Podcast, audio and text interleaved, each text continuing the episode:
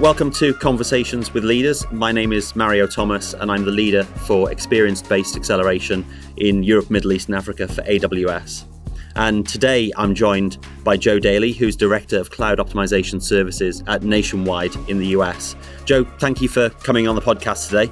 Uh, so, just to help our, our listeners, can you tell us a bit about yourself, your role, and, and what you do at Nationwide?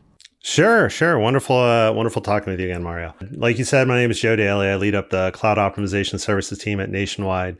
Um, what my team does is we we we do two things. We one we push uh, FinOps or cloud financial management practices throughout the organization, um, and the second thing we do is we basically make sure that we can match our cloud consumption and our the financial impact of that cloud consumption to the business that it supports and the solution that it's delivering. Great. Thank, thanks for that, Joe. And I, I think that um, the last time we spoke about this, and the last time we had a, a, an in-depth conversation was this was uh, was at reInvent, which was nearly a year ago now. I know, um, lifetime ago. And I, I think it's yeah, yeah. It just feels like so far away. And I guess you know the world has changed uh, beyond anything I think either of us expected or imagined um, in in that time. So, how are things at Nationwide, and and uh, uh, you know what are you having to change um, to make sure you can continue to meet the needs of the customers that you have? Yeah, well, surprisingly, uh, no one forecasted a pandemic, um, so we've we've we've done a lot of like everyone, just moving on the fly, trying to see what works. And we've gone from being uh, mostly an in person working in the office environment to uh, nearly 100% working from home. Um, so it's been an interesting transition.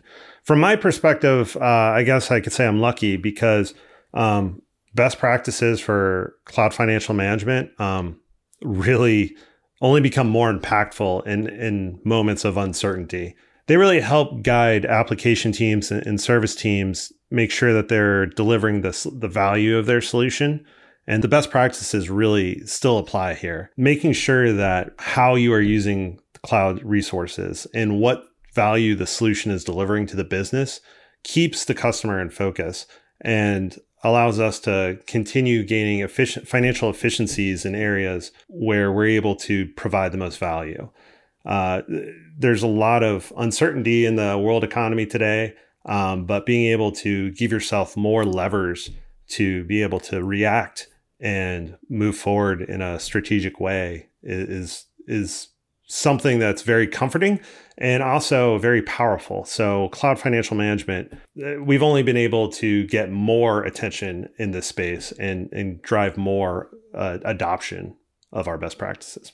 Great, and and it's a it's a recurring story that I'm I'm hearing with, with our customers, and they're looking for new ways to innovate and new ways to speed up uh, the way that cloud is is transforming their organizations. And I think I saw a, a couple of weeks back um, some really great videos um, on LinkedIn. Actually, you guys had a cloud machine uh, and a party going on, and and, and for, for those people that don't know about experience based acceleration, um, the the party is a, a part of um, that that methodology that we've created. Give me the background to, to why you're doing the experience based acceleration parties, and, and uh, how did you get it all started? You know, uh, it was two years ago we started. It's two years ago now uh, of, of this recording date that we started our our migration efforts and and made our cloud environment open to developers. And we wanted to make sure that the first experience that we had with developers moving to the cloud was a good one. Um, not everyone has the same experience. Not everyone is a cloud expert or a cloud ninja or whatever terminology you want to use. So we want to make it a, a area where people wouldn't immediately if if they ran into roadblocks we had um, people on hand to get them past those roadblocks. And we brought in aws resources uh, the technical experts there. We brought in internal resor- uh, subject uh, domain experts to help in that area. And so we had maybe five or six teams be able to start their migration process in an environment where if they had an issue, they were able to get immediate, it was immediately able to get addressed so that they can continue learning. And of course, we kept it fun. We had fog machines, cloud machines, uh, food, uh, you know, plenty of pizza catered in and, uh, and and great great energy the entire time. Monster. I, I, don't drink energy drinks, but we had lots of Monster energy drinks uh, to keep people going.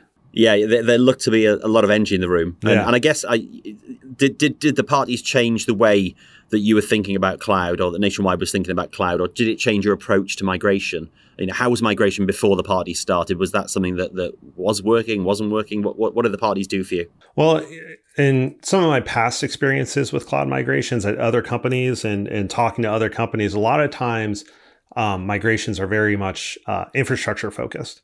And that's fine given the context of each company. But what's great, uh, what I really appreciate about, about Nationwide's approach to this was that it was very application focused and developer focused. So we were able to bring in developers uh, in, into that sort of mindset of, hey, here's what it's like to provision your resources. Here's the different sorts of services that are available to you. Um, here's how you use pipelines and CI, or CI/CD um, methodologies and technologies to to launch your resources and then also to provision them down at the same time. My team was also there to make sure like you under they understood how these resources incurred charges and what ways they could uh, what what things they could do to manage those charges. Um, from terminating them make sure you terminate uh, when you terminate ec2 make sure you don't leave behind any ebs volumes right sizing opportunities and how you figure those things out uh, so it was just a totally immersive environment for these developers, uh, and and it was it just rave reviews each time. And we st- we went from it being a one off to it being a monthly activity for all throughout 2019 until the pandemic. Yeah. and then I, I, guess you talked a lot about the developers and bringing in CI/CD and you know turning off EC2 instances. Um, what about the other benefits? What about the non-technical um, teams that you had? Um, how did how did they um, react and, and how did they realize um, benefits as a result of the parties? You know, it, that's what, what, I love about cloud financial management is it's a full team effort. It's it's not it's not only on developers. It's not only on engineers you got to include the finance teams. You have to include your procurement teams. Um, it really becomes a whole a whole group effort of how are you aligned? Is, is everyone aligned? Do people understand um, how the charges are incurred? Where do we send those charges? Uh, for example, if you know we we don't encourage keeping all the charges in one centralized location. We like distributing those to the application teams so that they are able to hold themselves accountable for how their application behaves in the cloud. Um, and then also, then we can drive that towards the business and show the business this is how much these SLAs cost, or this is how much um, this solution costs and generates X amount of, of revenue.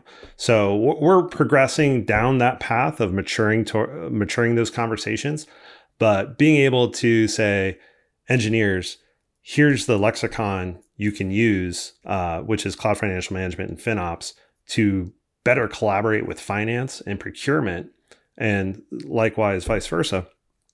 It really brings a more cohesive strategy of of IT management um, as we migrate these applications to the cloud. It's a whole lot. It, it, it sometimes feels like a fire hose uh, because, I mean, not only are you learning new cloud technologies, but you're learning new ways uh, for teams to operate together.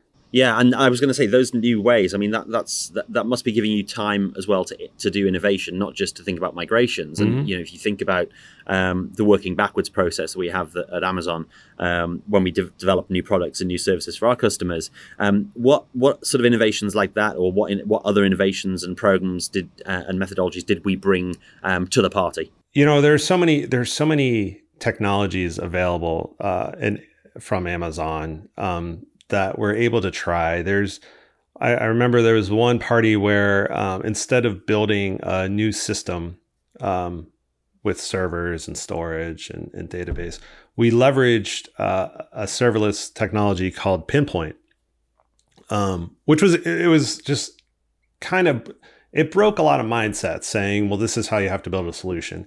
Uh, for for teams that are just getting in, introduction introduced to the cloud, having these services as options available to them really kind of breaks some of the mo- models uh, that they were used to how you develop how you develop an application and how you build them into your solutions.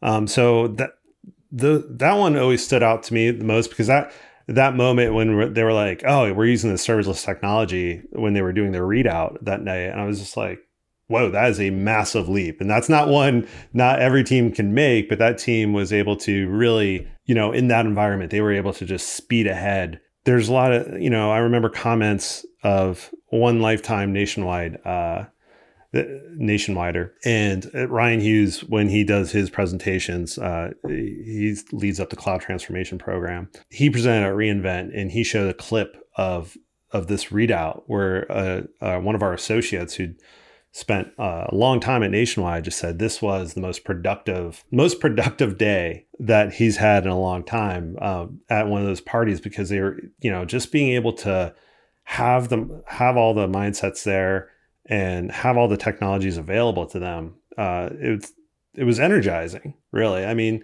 there there are so many different sorts of services aws ha- provides it's overwhelming uh, but you know being able to just be around them and wor- start working with them is or really unlocks a lot of creative spirit. Yeah, I, th- I think that um, I think this is the one thing that we're seeing um, time after uh, time and again. I think with with the, with the parties is that is that the realization of of the art of the possible. People suddenly see what they can do and what benefit they can bring to the organization just by virtue of of, of, of using the cloud to, to deliver these uh, these outcomes for the business. So yeah, that's really really um, good to hear that from you as well. Um, so, sort of switching track a little bit and and and thinking about um, your area and in terms of uh, cloud financial management, um, how do you guys do cost attribution for the cloud cost? How are you um, how are you mapping what you spend in the cloud back to your P and L and your budgeting systems and those sorts of things? Oh man, this is the most fascinating topic in the cloud as far as I'm concerned. This energizes me. I love it because I actually I, I started in finance um, and worked my way into worked my way into the cloud. And one of the things that excites me the most about using cloud services is the level of financial transparency that is that you are able to gain. Um, we have uh, nationwide we we we invested a lot in this area when we were starting. So we have we have a very robust account strategy and we have a very robust tagging strategy. So we're able to we're always able to determine what resource is aligned. At a minimum, we are able to directly link it to a business. Um, based on our tagging strategy, we're able to link it to an application and even to uh, the resource owner, the human being human being's name uh, we're able to link that to um, through tagging and metadata and, and um, linking all that together in our reporting. So with that, we know exactly which cost center is funding each resource. So we're able to, on a monthly basis, send the exact charges down to the penny of what that resource uh, expense, what expense that resource incurred and send that directly to them so that they're able to immediately start to see their the impact they're having on the business. And we don't just do this once a month, we give them visibility into it every day. So if they so choose and my team can help them get updates each day on on what their spend is and even get anomaly alerts if there's things that are uh, spiking out of control unexpectedly. Um, so it's it's much better to be able to react within hours as opposed to a month or a quarter later to unexpected expense. And what sort of effect is that having on, on the business? Because I think that one of the challenges you have, I think, with IT finance in general is is that the transparency comes, you know, many months down the road, right? Um, and you don't really know how to evaluate that expenditure um, until then. Uh, what what effect is is having that information at your fingertips now mm-hmm. having on the organization? Well, uh, that's a mindset change, right? It's from the set it and forget it sort of fixed expense to the power of variable models, um, and, and that's when things like the power of variable expense can really help. It, it, gives you more levers. So they're starting to see like, hey, maybe if this is running too much or, or our expenses are too high, uh, and we're running out of we're projecting to go off off budget we can do things like uh, shut down our ec2s we can make decisions to we can make better decisions when we're migrating uh, instead of going to uh, an ec2 we can go to our containers platform. Um, we can put lifecycle rules on our s3 buckets. We can right size rds instances and make sure we're using provisioning EBS volumes at appropriate sizes. So there's all sorts of levers all of a sudden when you have that cost transparency um, that enables you to fine tune one the solution, uh, what value it's driving, um, and also able you to make the best financial decisions um, for your cost center and business. And, and what about the? I was going to say the financial decisions and the sort of business decisions. Are you making decisions more quickly around we're going to experiment, we're going to fail fast or succeed fast, or we're going to turn this off? Oh yeah, uh, is that happening faster? Yeah, POC it and run it for a week or two. If you don't like what you're seeing, turn it off and the POC ends. Yeah, and you've just shortcutted months of planning. You have two weeks of certainty versus months of planning and uncertainty, and almost a price lock in by the time you're ready to go uh, to the point where failure is too expensive, um, w- which happens from time to time in the industry.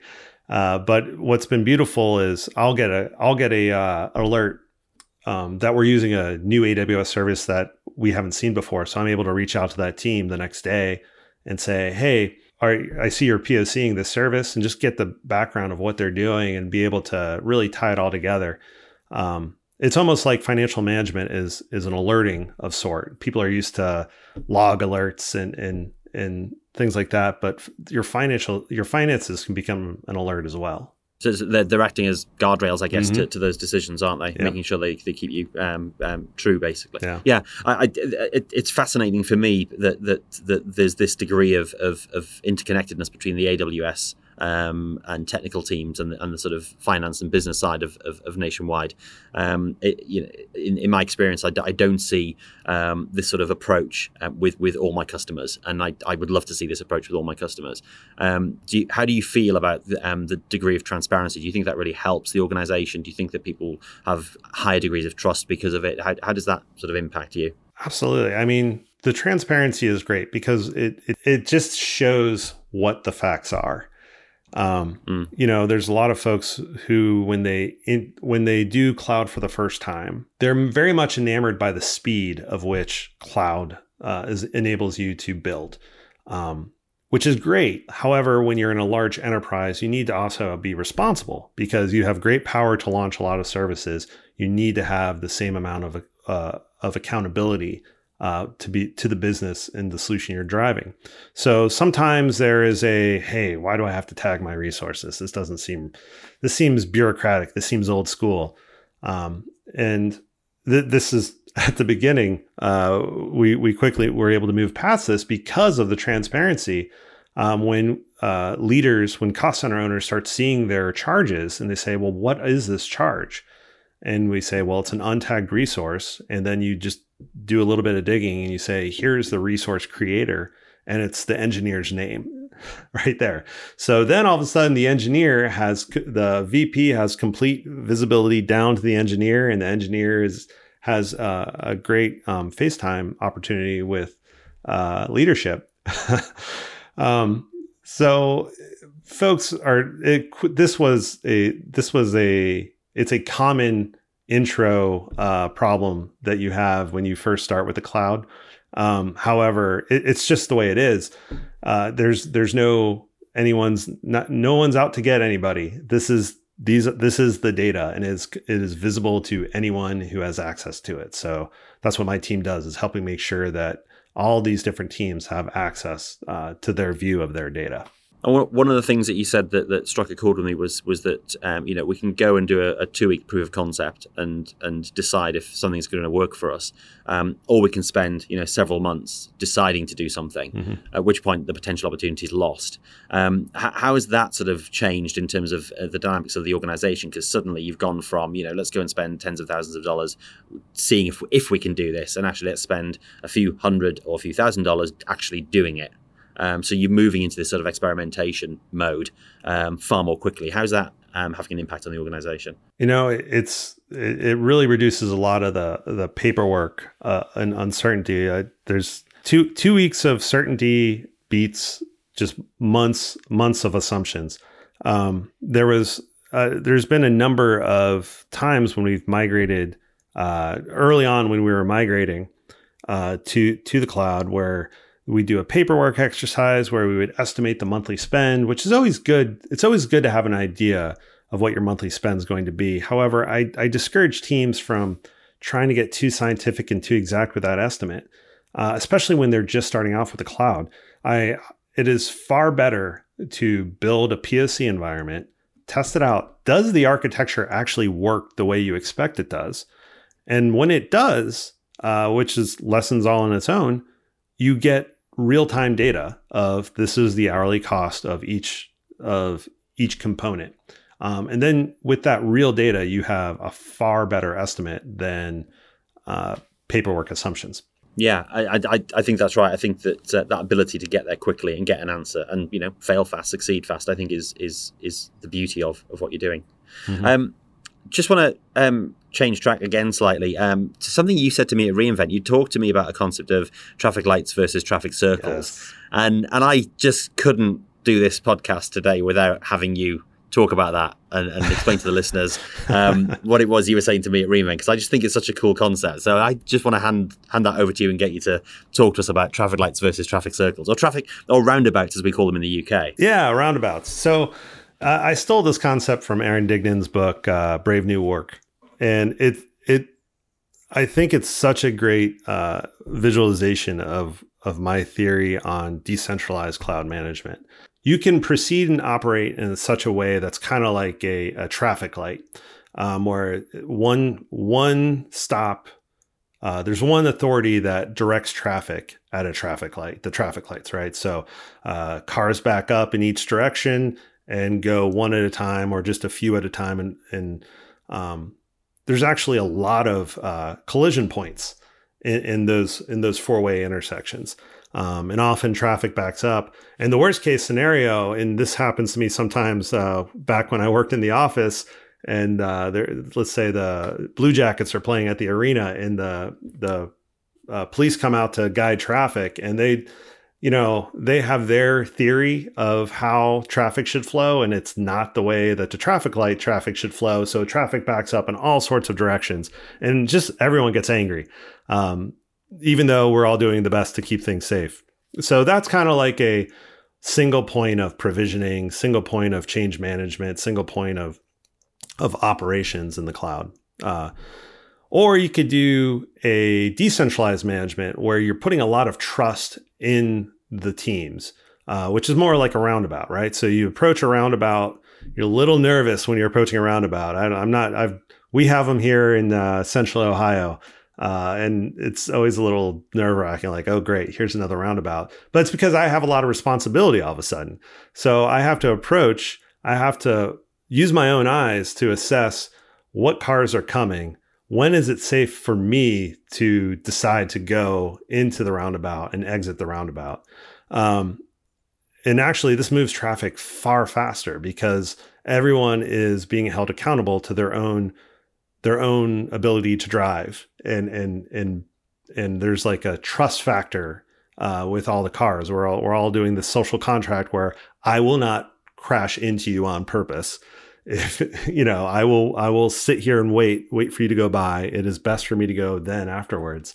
Um, and things just the roundabouts work because of that. Um, there's no set rules that have to be implemented every single time uh, you can approach the roundabout with your own context and assess the environment and move forward. So that is what we're trying to do in a decentralized model of cloud, where we say, here, team, uh, especially in cloud financial management, where we say, you know, there there's uh, your cloud expenses equal your cloud usage times your cloud rate. You maintain your cloud usage. We say the the usage is like the roundabout. You are in charge of making sure your usage is the most efficient um, and works best for your business, uh, the business solution that you're trying to provide. Uh, my team will take the centralized part of the rate part for the enterprise because um, we'll we have we're the only ones with that view of what's going on in the entire enterprise as a whole. So we'll make those decisions on on rate management, um, but we want to give uh, the app teams and the uh, the product teams their own power to decide how best to use their resources. Great. It's a long, it's a long explanation, but but no, it's it's a it's a really nice explanation. I think that it, it captures the essence of, of, of what you guys are doing and, and, how people should really think about this. So thank you for, for taking that uh, little diversion, no pun intended, to uh, to, uh, to, tell us about uh, traffic lights versus traffic circles or roundabouts. Um, and I'm going to have a lot of traffic traffic cops uh, being angry at me now. Hopefully, this, hopefully they don't listen to this podcast. Uh, maybe we'll they do. yeah. um, so, just coming back to the sort of cost attribution and, and cloud financial management side of things, um, how um, how does what you now do um, change behavior in the organization. So, so the way that you're um, the way that you're doing cloud financial management and, and cost attribution, um, how is that changing the, behavior of the developers, but also the develop, uh, the behavior of finance and the develop and the behavior of of, um, of line of business leaders, um, and how does it then fed through to how the business is managed? Yeah, absolutely. It, it's this is where I, I, think there's so much power uh, for for leadership um, because you know in, in our older on-prem model that that's worked for for decades when you provision resources on-prem basically you you know in your financial excel file you you put your cash payment out there you divide by 36 or 60 months and then you just drag it across. And that's your expenses you set it and forget it um, which is which is fine except for later down the road you're really limiting uh, your your ability to maneuver financially um, when times change. So uh, you know, there's there's been nothing but uh, change. There's been nothing but change in the year 2020. Um, so when when you're able to have this flexibility of variable expense management, yeah, there there is a lot more. Um, you can't set it and forget it. That's a recipe for disaster. Uh, but you have to have operations in place where you're m- monitoring and maintaining your your consumption um, and making the right decisions for each each time. This gives you opportunities. So if you need to if you need to re reallocate where your expenses are going, you can shrink uh, an area over here and reinvest it um, over there it also gives you uh, areas of opportunity saying you know one of the things we discovered from uh, our first year of of migrations um, was that uh, cloud migration parties are great but you know there are a lot of times that in a three day period that we had those migration parties um, teams might have been a little too um, cautious about which direction they should take their migration. So we're able to say, hey, based on we were looking at the financial impact of our cloud spend and say, you know, containers are an insanely effective way uh, of paying for compute. Um, so we started really being heavily di- uh, directing our applications to our container platform when that was appropriate. Um, and you're so we're able to start saying, hey, this technology decision um, here is the you know day to day month to month hour to hour uh, financial impact of how we migrate our apps forward. Um, and we were able to really start changing our approach to migrations um, which has helped quite a bit in this year when we're having to socially distance. Socially distance migration parties aren't really aren't really a thing, unfortunately. But uh, we're able to take all those lessons and iterate off them uh, to to make continue making best decisions for the business. Great, thank you. And, and again, you know, another great response to, to, to that question. I, I think that um, one of my favorite questions I get asked by customers is, um, "Who should I hire first um, in my cloud business office or in my new world?"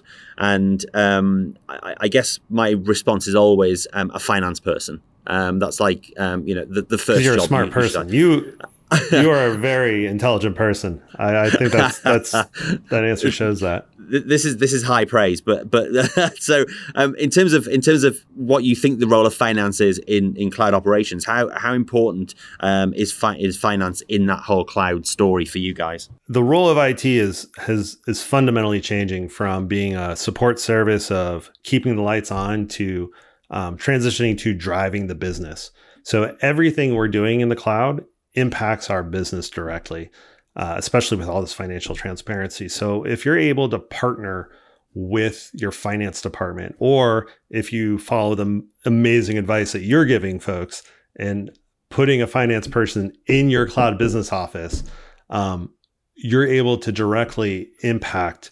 Uh, you're you're able to uh, help impact the how the developers are developing and be able to show the exact impact that the resources are having on that on the solution they're trying to provide the business. It really shrinks the distance between engineers and developers and the customer and the and the ultimate customer who's buying the, the service. Um, so it just removes so many layers of separation. Uh, and if you can put finance with the developers, uh, and not just finance, your procurement professionals as well, um, you you really start getting a powerful force of how we are developing solutions and and the financial impact we're having on the company and for the customer. I, I, think you you hit the nail on the head with the procurement point as well. And I think that one of the challenges I see a lot of is when um, procurement first become involved in the cloud. It isn't at the point that purchase decisions being made. It's at the point where the credit card bill is coming in to be paid, mm-hmm. and and that to me is too late to engage procurement, too late to engage finance. Right. You, have you found that? Have you you know how have you have you dealt with that sort of after the fact discovery um, of these things going on? Absolutely. I mean procurement professionals, I used to pretend I could be a procurement professional and make my own procuring decisions, and I've paid the price for that every single time. They they kind of look at me afterwards and say, "Shouldn't you have engaged us earlier?" And I say, "Yeah, yeah, you're right." Um, if you bring them in on this, they will understand that a variable cloud expense model completely changes how lots of agreements are licensed and how they work. Nobody wants to try to move to a uh, if you've successfully moved to this variable expense model and you get really excited about all the the power and, and opportunities you have to manage your environment, but then you signed a five year fixed deal, you really kind of took away a lot of the power. And that's just because you didn't bring everyone along and share the strategy. So, uh, if you can lever, if you can sh- make sure everyone is 100% aligned with the strategy, um, all of a sudden your licenses start becoming more consumption based or have more consumption uh, levers inside the model, your licensing agreements. Um, you're able to prioritize uh, which which workloads make the most sense to migrate first versus when you know that you know based off our licensing agreements it makes sense to move this down the backlog um, and move this other other workload up um, so it's it's really a whole. The technology is great, but the financial impact is the reality of the business. So you need to make sure that they match and are speak are going in the same direction. Yeah, and I think I think you're sort of drifting into into sort of I, I guess starting to answer the, the, next thing I wanted to ask you about, which was yeah, how you um, f- forecasting the cloud costs you know and what tools or techniques are you using to decide you know this is what we're going to spend this because you know the business the business often does want a long-term view. They're going to say well we need a you know three or five year business plan. Um, what does our cloud spend look like? How are you addressing that need? You know there, there's a lot of data that goes into this uh, and and uh, aws has cost explorer which has a forecasting module in it. Um, there's also third party tools that help with cloud financial management that also include uh, the forecasting modules. So that's where we start with our base. Um, we, we pull that information, then we start adding in context specific information to our business, um, things that we know that are happening that these you know these forecast models don't know. If we know that we're going to move this this application and it's going to move into the containers platform, we know where to forecast that and and when to start forecasting it because it's not just when it it's not just at go live that the expenses start being incurred. The expenses start being incurred the second you launch the the resource. Um, so we we take a base model um, from from the systems and then start putting in our our context specific information. Now what's different what differentiates this is that we do this every 2 weeks. Um, because the cloud moves so quickly, it changes so much and variable expenses can come anywhere. Um, we're able to take in a lot of different changes from other areas of the business that perhaps we didn't know. Perhaps um, someone uh, your data group is is is testing a new data service um, that could blow if you only did it at a quarterly basis that could potentially blow up your your forecast.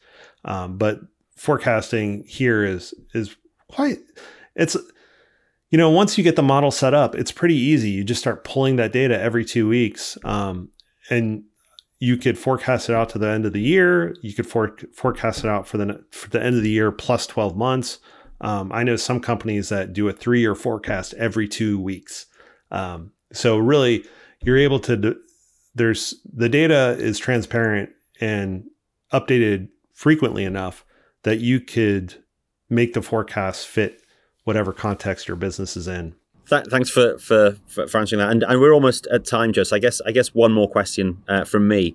Um, what are the most unexpected benefits I think that, that you're realizing as a result of, of moving to, to AWS? You know, it, it's the, I've really enjoyed this role um, as, as, cloud financial management. I've done it at two different companies now.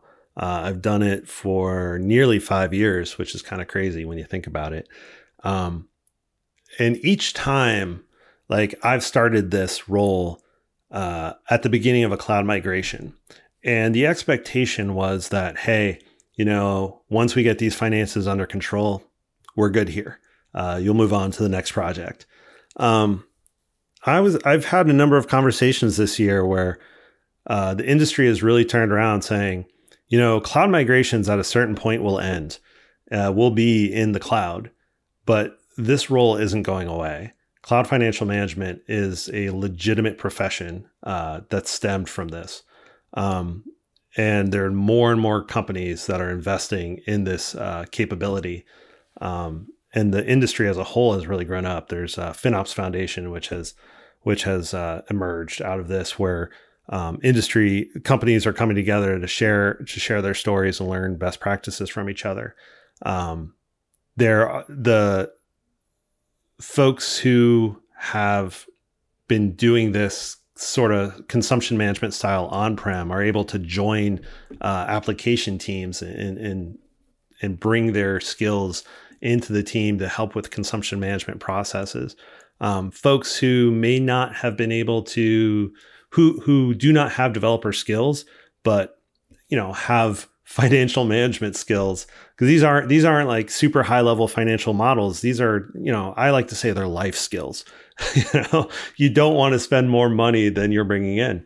Uh, they're able to really you know it's opening career doors of saying hey let me bring my experience into your uh, devops team and, help bring those skills there. Um, it's really uh, it's, cloud financial management is is really exciting and it's been a pretty it's it's it brings I, I like to say it's it's very inclusive and it brings a lot of a lot of different people and a lot of different skills together great and the and the very last question mm-hmm. i want to ask you is is the the experience based acceleration uh, i mean you've talked I think pretty fondly of, of, of that experience. Yeah. Um, when do you think customers should call on that? When should they be doing EBAs and parties? You should always have a party. And if you're if you're not having a party and you're doing a cloud migration, you're you're missing out on opportunities. Experience based uh, events are fantastic ways to learn, um, especially if you're new to the cloud.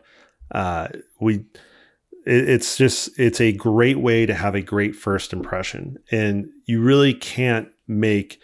At Nationwide, we were able to start with experience based uh, parties, and we were able to build off all those knowledge and all those experiences to really start to iterate and fine tune our migration approach. Um, I highly recommend that. Uh, and there, there's there's also um, AWS uh, Mario.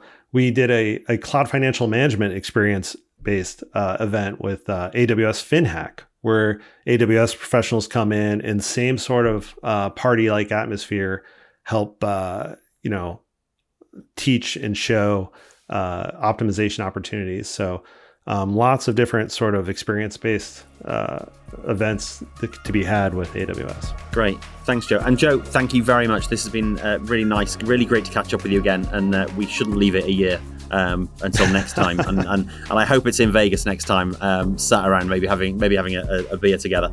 Um, but thank you for, for joining me for this uh, conversations with leaders, um, and uh, take care. Hey, you too, Mario. Stay safe.